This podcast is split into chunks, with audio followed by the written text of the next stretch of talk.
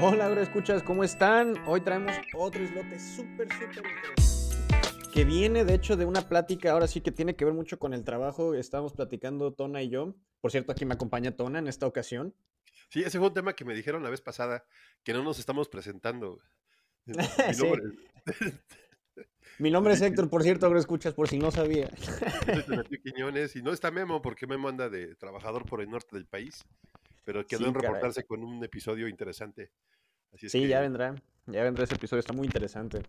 Sí. Y ya nos dirán ustedes qué opinan de las cápsulas informativas de este Memo, que ahora sí que es sí. directamente en vivo y en directo desde, desde el campo, ¿no? Desde lo que está sucediendo, mientras que nosotros los que trabajamos más en tecnología, desde el escritorio. Sí. Desde el escritorio y haciendo pruebas con sensores, que es lo que Ey. nos ha traído últimamente el, el trabajo de lo que venimos a exportar hoy. Bueno, como podrán leer en el... En el En el título del episodio, lo que vamos a hacer, vamos a platicar sobre el movimiento de aire en el invernadero, que es un tema que Héctor, yo le consulté a Héctor y me dio una cátedra y nos aventamos ahí una pelea interesante de, de conceptos de ingeniería y diseño en un invernadero, que creo que está, está interesante, ¿no? Sí, sí, pues es que es, es como esta combinación entre física, biología e ingeniería, ¿no? Pues, y, y todo se, tra- se reduce a una opción, a una solución muy simple. O un tema muy simple, ¿no? Que es que todo se tenga la misma temperatura, que ya lo hemos hablado antes. Sí, ya, ya creo que ya hemos visto, pero por ejemplo, aquí lo que ya me sale el problema que tengo yo ahorita, estoy platicando con uno de los personas que estamos asesorando, que, que hay que mover el aire en el invernadero, pero cuánto se mueve, cómo se mueve y para, y sobre todo primero, ¿para qué se mueve, no? ¿Para qué vamos a mover el aire en el invernadero? ¿Qué es lo que estamos buscando, no? Yo creo que... Sí. Uh-huh. Yo creo que para eso eh, podemos empezar con un poco de contexto general de cómo se mueve normalmente el aire en la naturaleza, ¿no? Ok, eh, venga. Eh, sí. Vamos a meternos a lo técnico, escuchas, ahora sí, a lo bueno. No, no es cierto, este, pero es, el aire en la naturaleza se mueve de una manera muy específica. Uno pensará, pues, es el viento, ¿no? Se mueve en ciertas direcciones, pero a una gran escala... Eh, lo que conoce, se conoce como se mueven celdas. ¿A qué me refiero con esto? Pues pueden buscar algo que se llama las celdas de Hadley. Lo que pasa es que en zonas donde hace mucho calor, se evapora el agua, se calienta el aire y sube. Las cosas calientes suben, el aire caliente sube. Entonces sí. Eso causa un vacío en donde estaba ese aire. Entonces, ahí se llena de aire frío que viene de una, de una dirección en específica. Después este aire caliente sube a tal nivel, a tal altura, que llega a... Hay un punto en la atmósfera donde hay corrientes de viento muy, muy rápidas. Son las corrientes de chorro. De hecho, lo, muchos de los aviones viajan ba- con esas, bajo, utilizando esas corrientes para llegar a otros sitios más rápido, ¿no? Y tratar de no ir en contra de ellas. Ah, bueno. Entonces, están estas corrientes de chorro, que es en las que viajan los aviones, y en algún momento el aire en estas corrientes, porque está muy arriba y todo, se enfría. Y cuando se enfría, cae. Porque es más pesado, es más denso. Las partículas que conforman el aire se, se mueven menos, entonces hay menos espacio entre ellas, se vuelven más pesadas y caen. Entonces, ¿qué pasa? Tenemos un ciclo, un círculo, digamos, pues, se ve como un cuadradito más o menos, por eso celdas. Y, y así tenemos, es, y ese aire que bajó, ese aire pesado, eventualmente se mueve hacia donde se calentó el aire, porque hay un vacío. Y así tenemos un ciclo de aire alrededor de... de, de esto, es, esto pasa a niveles continentales, a varios países. O sea, una celda de Hadley es gigantesca. Sí, pero bueno, aquí las consideraciones de ingeniería que debe tener esto es, primero, hay una diferencia de temperatura. Abajo es más frío que arriba, primero. Y segundo, la composición de este aire. Este aire sí es húmedo. El aire húmedo es más ligero que el aire seco, por lo cual se crea un punto... De, de, de movimiento de aire, que llamamos, este, bueno, la celda que estás diciendo, crea un conito de subida, ¿no?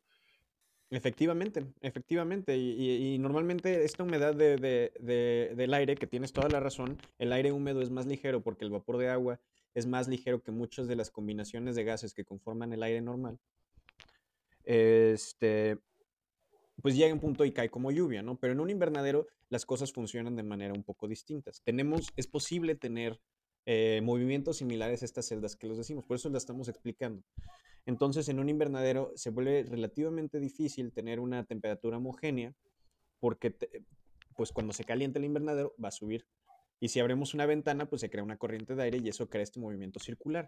Este movimiento circular pensamos que es muy interesante, que es muy bueno porque hay aire en movimiento, pero la cosa está en que no es muchas veces lo mejor. ¿Por qué? Porque ¿qué nos causa? Tenemos una zona que va a estar más caliente en el invernadero y vamos a tener otra zona que va a estar más fría. ¿Y qué significa eso? Una zona que también va a tener más humedad relativa y otra que va a tener una humedad más baja. Entonces... Bueno, y, pero también ahí viene una consideración que tú me dijiste y acordamos hace rato que leímos en el libro de Palm Empowerment, que es el ambiente dentro del invernadero debe de ser homogéneo. Exacto. Eso va a causar muchas...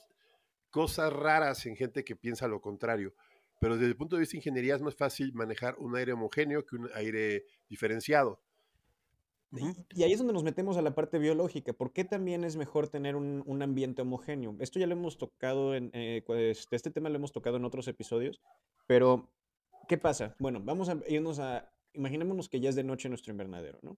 Entonces, cuando es de noche, la Tierra a través de todo el día está absorbiendo calor. Y cuando es de noche, ese calor lo empieza a sacar la Tierra y empieza a subir. Entonces, ¿qué, en nuestro invernadero qué pasa? Pues tenemos la parte de arriba del invernadero más fría, contrario a lo que pasa en el día, y tenemos la parte baja del invernadero más caliente. Eso significa que el punto de condensación este, en la parte de arriba de, del invernadero es mucho más fácil de llegar a él que en la parte baja. Entonces, se nos condensan las puntas de nuestras plantas y eso da, aumenta la propensidad de tener hongos.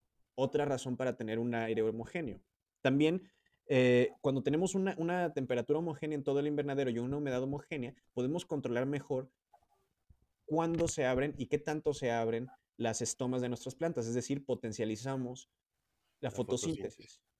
Sí, claro, definitivo.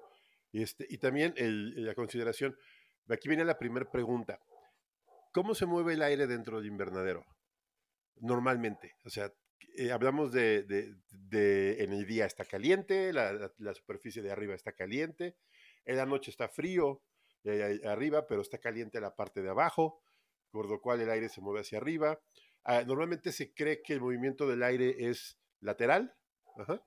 O sea, sí, que se abren las ventanas y sube. Y esto crea, según lo que, bueno, si lo podemos saber con algunos softwares, softwares de, de simulación o haciendo algunos estudios de cómo se mueve el aire, es más, más sencillo, prendan un cerillo adentro y van a ver cómo se mueve el aire de un invernadero. Si están apagados los, los, los estos, este, el movimiento va a ser muy, muy, muy pequeño y va a ser tangencial, pero si tú quieres que sea vertical o longitudinal, pues tienes que, este, que provocar un cambio, pues un cambio en, en, en el movimiento, ¿no? ¿Cómo lo sí, provocas y, esto? Ajá. Y hay que hacer un paréntesis ahí, de hecho mencionaste algo muy, muy interesante que Este, si no tenemos ningún sistema de movimiento de aire, ya sea pasivo, como abrir ventanas o algo, también es malo para nuestro invernadero. ¿Por qué? Porque cuando, las plantas, cuando están los estomas abiertos, están evaporando agua. Ahora, si el aire no se está moviendo, ese vapor de agua que están produciendo las plantas no se puede ir a ningún lado, y entonces, eventualmente, ya no se puede seguir evaporando, por ende, ya no se podría seguir absorbiendo C O dos, y ya no se está haciendo fotosíntesis. Entonces, sí tenemos que tener movimiento de aire en, dentro del invernadero.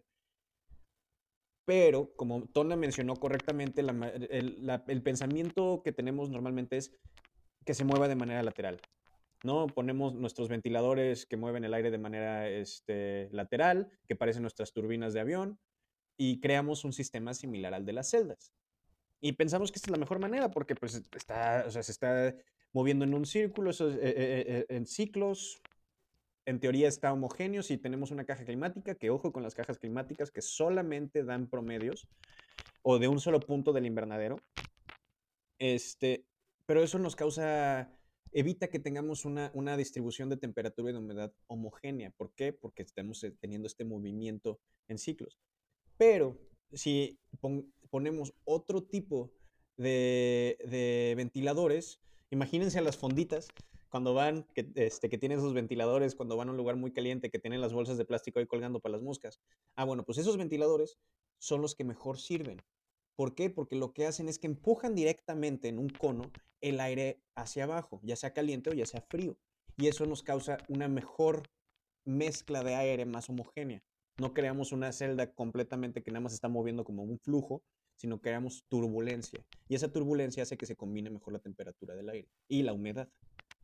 Sí, claro, aquí, aquí también lo que estás buscando es que el aire no se, no se mueva de forma, de forma laminar, porque pues, obviamente, y que estás buscando que se mueva de forma turbulenta, ¿sí o no? Uh-huh. Sí, y, sí, y sí, sí, totalmente de acuerdo. Turbulencias locales, o sea, es, aquí es, es, por ejemplo, si tú pones agua ¿Qué se, qué se mezcla mejor? ¿Agua eh, que va corriendo lento o agua que va completamente revuelta? Es, obviamente se mezcla mejor el aire completamente revuelta. También aquí hablábamos de dos, de dos fenómenos de calentamiento. El calentamiento que es el, el tema de el calentamiento por convección y el calent, el calentamiento por contacto del aire. O sea, el aire se calienta por convección porque le llega energía de otro lado o porque el contacto con superficies calientes se va a calentar, ¿no? Y crean diferenciales de temperatura dentro del invernadero. Y regresando al ejemplo que tenemos de cómo cambia la forma de calentarse un invernadero de día a noche, pues es literalmente eso, ¿no? El sol está, saca, está, está sacando calor y eso es el contacto, mientras que de día se está calentando por convección. Sí, claro. También, bueno, ahora ya lleguemos a la parte interesante. Está muy padre, muy, muy interesante todo lo que estamos hablando, pero ya en la práctica. Yo necesito mover el aire de un invernadero, que es por el tema por el que salió toda esta discusión que nos aventamos Héctor uh-huh. y yo, y que decidimos hacer este islote que está bastante interesante. Este, ¿Cómo mover ese aire? El aire se mueve por, ya sea por abrir, abrir o cerrar ventanas, que salen en la parte superior, que salen en la parte lateral, pero lo más recomendable es usar métodos mecánicos, o más bien, lo más eficiente. Ajá. Uh-huh. También porque si tú estás en una zona fría, pues obviamente no, no puedes abrir las ventanas porque se te enfría tu invernadero. O si estás en una zona caliente y seca, tú, tú tienes húmedo tu invernadero, si abres las ventanas se va a perder esta humedad. Sí, ah, sí. Y, es y ahí es todo un tema, controlar la temperatura en los sitios calientes. Sí, claro. Y, pero aquí viene la parte interesante. ¿Cómo lo mueves? Pues por medio de ventiladores. El uh-huh. primer punto, ¿qué es mejor? Colocar un, invern- un, un ventilador grande o varios ventiladores pequeños. Esa es esa fórmula súper interesante. Ahora sí nos vamos a poner bien técnicos, agroescuchas, pero Tona sacó una super fórmula que ayuda mucho a decidir, a definir eso. Sí, este, creo que eh, mis trabajos ahí que tuve con algunas eh, empresas que trabajé eh, tema de aire acondicionado, y cuando era un tema de que en un lado se estaban congelando, todos estaban muriéndose de calor en un mismo edificio, este, pues eh, encont- encontré que normalmente lo que calculas tú son la cantidad de volumen de aire que se mueve, o sea, que se, la cantidad de aire que se mueve. Esto vamos a verlo más o menos en, normalmente en temas de aire acondicionado se, mi, se mide por pies cúbicos, o sea, son pies, o sea, treinta centímetros, cúbicos, o sea, tres veces, en un volumen, eh, eh, en, o sea, en un área más o menos como de nueve por treinta por sesenta centímetros, que serían treinta pies por cien pies, se deben de mover alrededor de seis mil pies cúbicos por minuto. Ajá. Esto quiere decir que si tú vas a calcular eso para un cultivo de tomate o... Este, o que se, eh, en un sitio donde se está moviendo, eso es lo que tú vas a mover. Ajá. O sea que son más o menos, para un área más o menos como de ciento setenta metros cúbicos, ajá, este, tienen que moverse toda esta cantidad de aire. ¿Y esto cómo se logra? Eh, bueno, eh, creo que aquí eso tienes que, o sea, no significa que tengas que sacarlo, sino que tienes que hacer que este aire se vaya moviendo. Esto es, lo, lo vas a aplicar con, un, con, pues, con ventiladores, ¿no? Que se revuelva todo el aire del invernadero. ¿Cómo le haces? Como decíamos, ¿qué es más fácil? ¿Poner un ventilador grande o varios pequeños? Pues normalmente lo que conlleva y lo que proponen la gente que hace este, este tipo de manejo de aire en los, en los invernaderos es poner invernaderos, este, poner ventiladores pequeños, ventiladores de un tercio o, un, o medio caballo de potencia. Ajá. Y estos colocarlos de forma eh, vertical para que las turbulencias se crean en los alrededores. Más o menos, si tú tienes que hacer una simulación, un cálculo de por invernadero, esto lo, lo, puedes, ir, lo puedes ir adaptando. Ajá. Y ahí en base a eso puedes saber qué también está moviéndose tu aire, ¿no? Y, y tomando esta base, o sea, cuántos ventiladores necesitas, cuánto te mueve un ventilador, y el ventilador te va a dar el, el, este, el movimiento de aire que tienes por veinticuatro horas, ¿no? Pero aquí, ojo, es bien importante, el consumo de energía. Normalmente los motores, los motores consumen más energía cuando arrancan. Ajá. O sea, si tú pones varios, varios motores, la mayor parte de un motor se consume cuando arranca. Por eso es menor, es mejor tener ventiladores de menor tamaño que prendan en un solo golpe o prendan escalonados para que esta reserva de energía no sea tan fuerte. Ya cuando manejas varios ventiladores y, y manejas calefacción, iluminación, este, u otros sistemas, bombeos, todo eso, ya el tema energético se convierte en algo importante.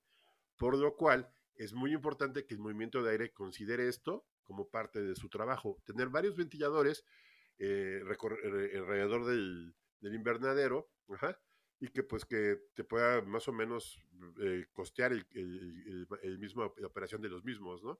Sí, de, de hecho eso que mencionas es súper, súper importante porque en países más fríos como Países Bajos, por ejemplo, que, que dependen mucho de la calef- calefacción y la iluminación para tener sus, sus invernaderos funcionando mucho, pues el, su mayor limitante no es el agua, es la energía.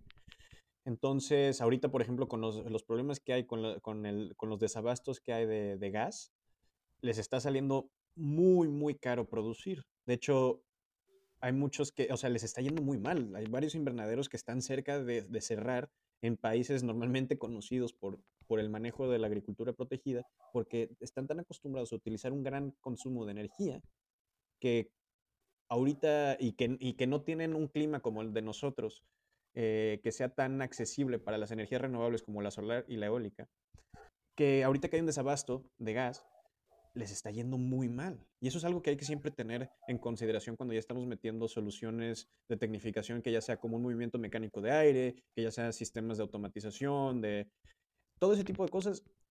Ese tiene que ser nuestra limitante, ¿no? Sí, y también aquí platicábamos, bueno, en parte de la discusión del tema de ingeniería que tenemos ahí, es que los ventiladores no tienen que prender todos al mismo tiempo y tampoco tienen sí. que apagarse todos al mismo tiempo. Esto es, los vas, los vas manejando. Pero si te dan cuenta y piensas un poco en el tema de automatización, sí requieres una buena filosofía de operación. ¿Cuánto tienes que mover? ¿Cómo lo tienes que mover? ¿Cómo vas a controlar temperatura? ¿Cómo vas a mover el movimiento de aire? ¿Cómo puedes este, monitorear todo el invernadero? Eso puede, es toda una ciencia y es ya, ya si lo vemos eh, comparado con otros parámetros, pues es temperatura, humedad y, este, y movimiento de aire. ¿Qué actúas? Ah. Ventiladores, humidificadores. Y pues a ver a qué horas abres ventanas, a qué horas las cierras, este, sí, sí, es un problema interesante. Hay que, hay que dar un ejemplo, yo creo que de, de campo para más o menos este, cuál es la importancia del movimiento de aire, ¿no? Hace, hace unos meses, ¿te acuerdas que pusimos unos sensores, Tona, en un invernadero? Solamente ah, sí, claro. dos. Dos, dos, así de simple. Dos. Y medían sencillo temperatura y humedad relativa, nada más. Pero había problemas con los cultivos, problemas importantes. De inmediato, nada más poniendo los, los, este, los sensores, vimos la plataforma, había una gran diferencia entre humedad relativa entre, entre los dos sensores y de temperatura. Era un problema de tener el ambiente homogéneo.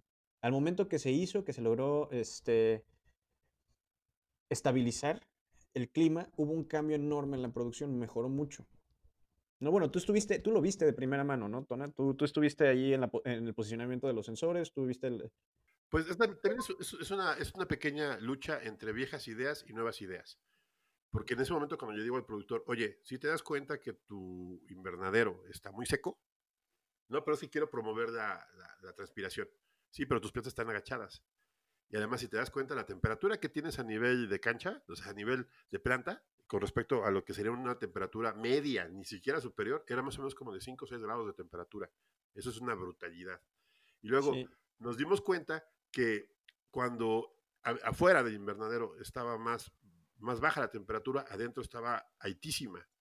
Y pero brutalmente alta. Brut, brutalmente alta. Se dan cuenta que estábamos a cuarenta y cinco grados adentro, cuando afuera estábamos como a treinta. O sea, cuarenta y cinco. Una planta ya a esas temperaturas, ya a ese, ya ese nivel de, de humedad, puede ser que la, la planta estaba sufriendo. Sí, sí, obviamente sí. No, tienes, no tienes enfermedades, pero tampoco tienes producción. También. Y ahí mencionaste algo muy, muy importante que... Pues muchos entienden que hay que tener, o sea, pues mira, si la planta está evaporando, muchos creen que tener una humedad relativa baja va, hay más espacio para que haya más vapor de aire, pero eso no es del todo cierto. Si hay que tener una humedad eh, relativa con suficiente espacio para que haya más, en, entrada a más vapor de aire, o sea, que no se estanque, pero la humedad relativa nos ayuda como una protección ambiental contra el calor y contra la cantidad de luz. Entonces, eh, imagínenselo como si le pusiéramos una capita protectora a la planta. Ayuda a que no sufra tanto. Entonces, este, entonces, si tenemos una muy alta temperatura, digamos, en nuestro invernadero y hay muchísima intensidad este, lumínica, nos conviene subir la, la humedad relativa. De preferencia, casi todos los cultivos se benefician de tener una humedad relativa arriba del sesenta por ciento. Sí, pero algunos productores ya dices eso y, y estás diciendo casi blasfemias. Claro, claro. Y, y, y, y la idea es no tratar de subirla más del ochenta por ciento. Entonces, sí, claro. Ahí nos metemos en un tema ya de control también de, de, de plagas, donde importa mucho el control de la temperatura. Si mantenemos un clima homogéneo, es menos probable que nos lleguen los hongos que les, da, les va bien en climas tan húmedos. Sí, y, pero también aquí otra parte importante, una planta sana se enferma menos, unas buenas claro. prácticas agrícolas evitan la propagación de enfermedades, un buen control de, de, de, de insectos dentro del invernadero también te genera una, una estrategia. Y el uso claro. correcto de agroquímicos quiere decir que no lo tengamos como, como algo que pueda ser dañino al cultivo, puede ser bastante beneficioso. Y si, es un, y si es un ambiente cerrado como el de un invernadero, la verdad es que se pueden implementar otras soluciones que no necesariamente tienen que ser agroquímicos. Ahí ya, ya empiezan, eh, sirven muy bien los controles biológicos. Se pueden, o sea, si el tema es insectos, mejor controles biológicos como otros insectos que comen a los insectos. O si el tema es hongos, hacer un control con microorganismos. Pero ahí es ya decisión de cada productor. No, y también, pero yo digo que antes que todo eso, antes que todo eso, y ya este es un ambiente cerrado, un invernadero cerrado, es, son prácticas agrícolas sanas, ¿no? O sea, limpieza, eh, prevención, o sea, si un hongo llega, bueno, eso ya es otro tema, ¿no? Lo llegaremos con nuestras expertos. Sí, ya, ya, ya estamos en la tangente otra vez.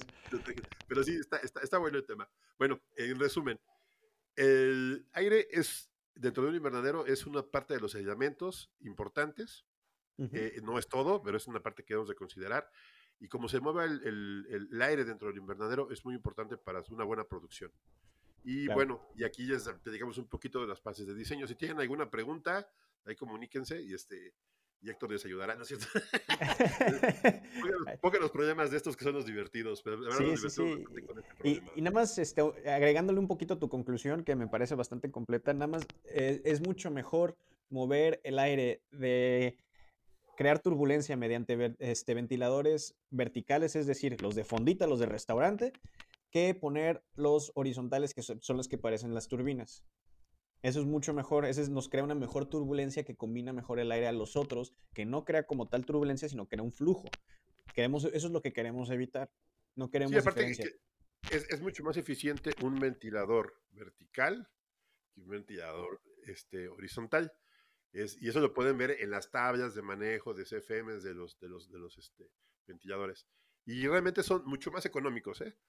Sabemos que un ventilador, por decirlo, por un, un, un ventilador grande, eh, sí, muy, muy elegante y todo esto, te arriba, te arriba de los ciento cincuenta dólares.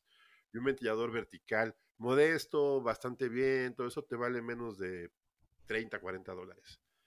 Y, y además que consume mucho menos energía y pues hay que hacer un buen control, un buen, una, un buen monitoreo, colocar sensores en buenos lugares. Eh, esa es la eh, otra cosa ahí.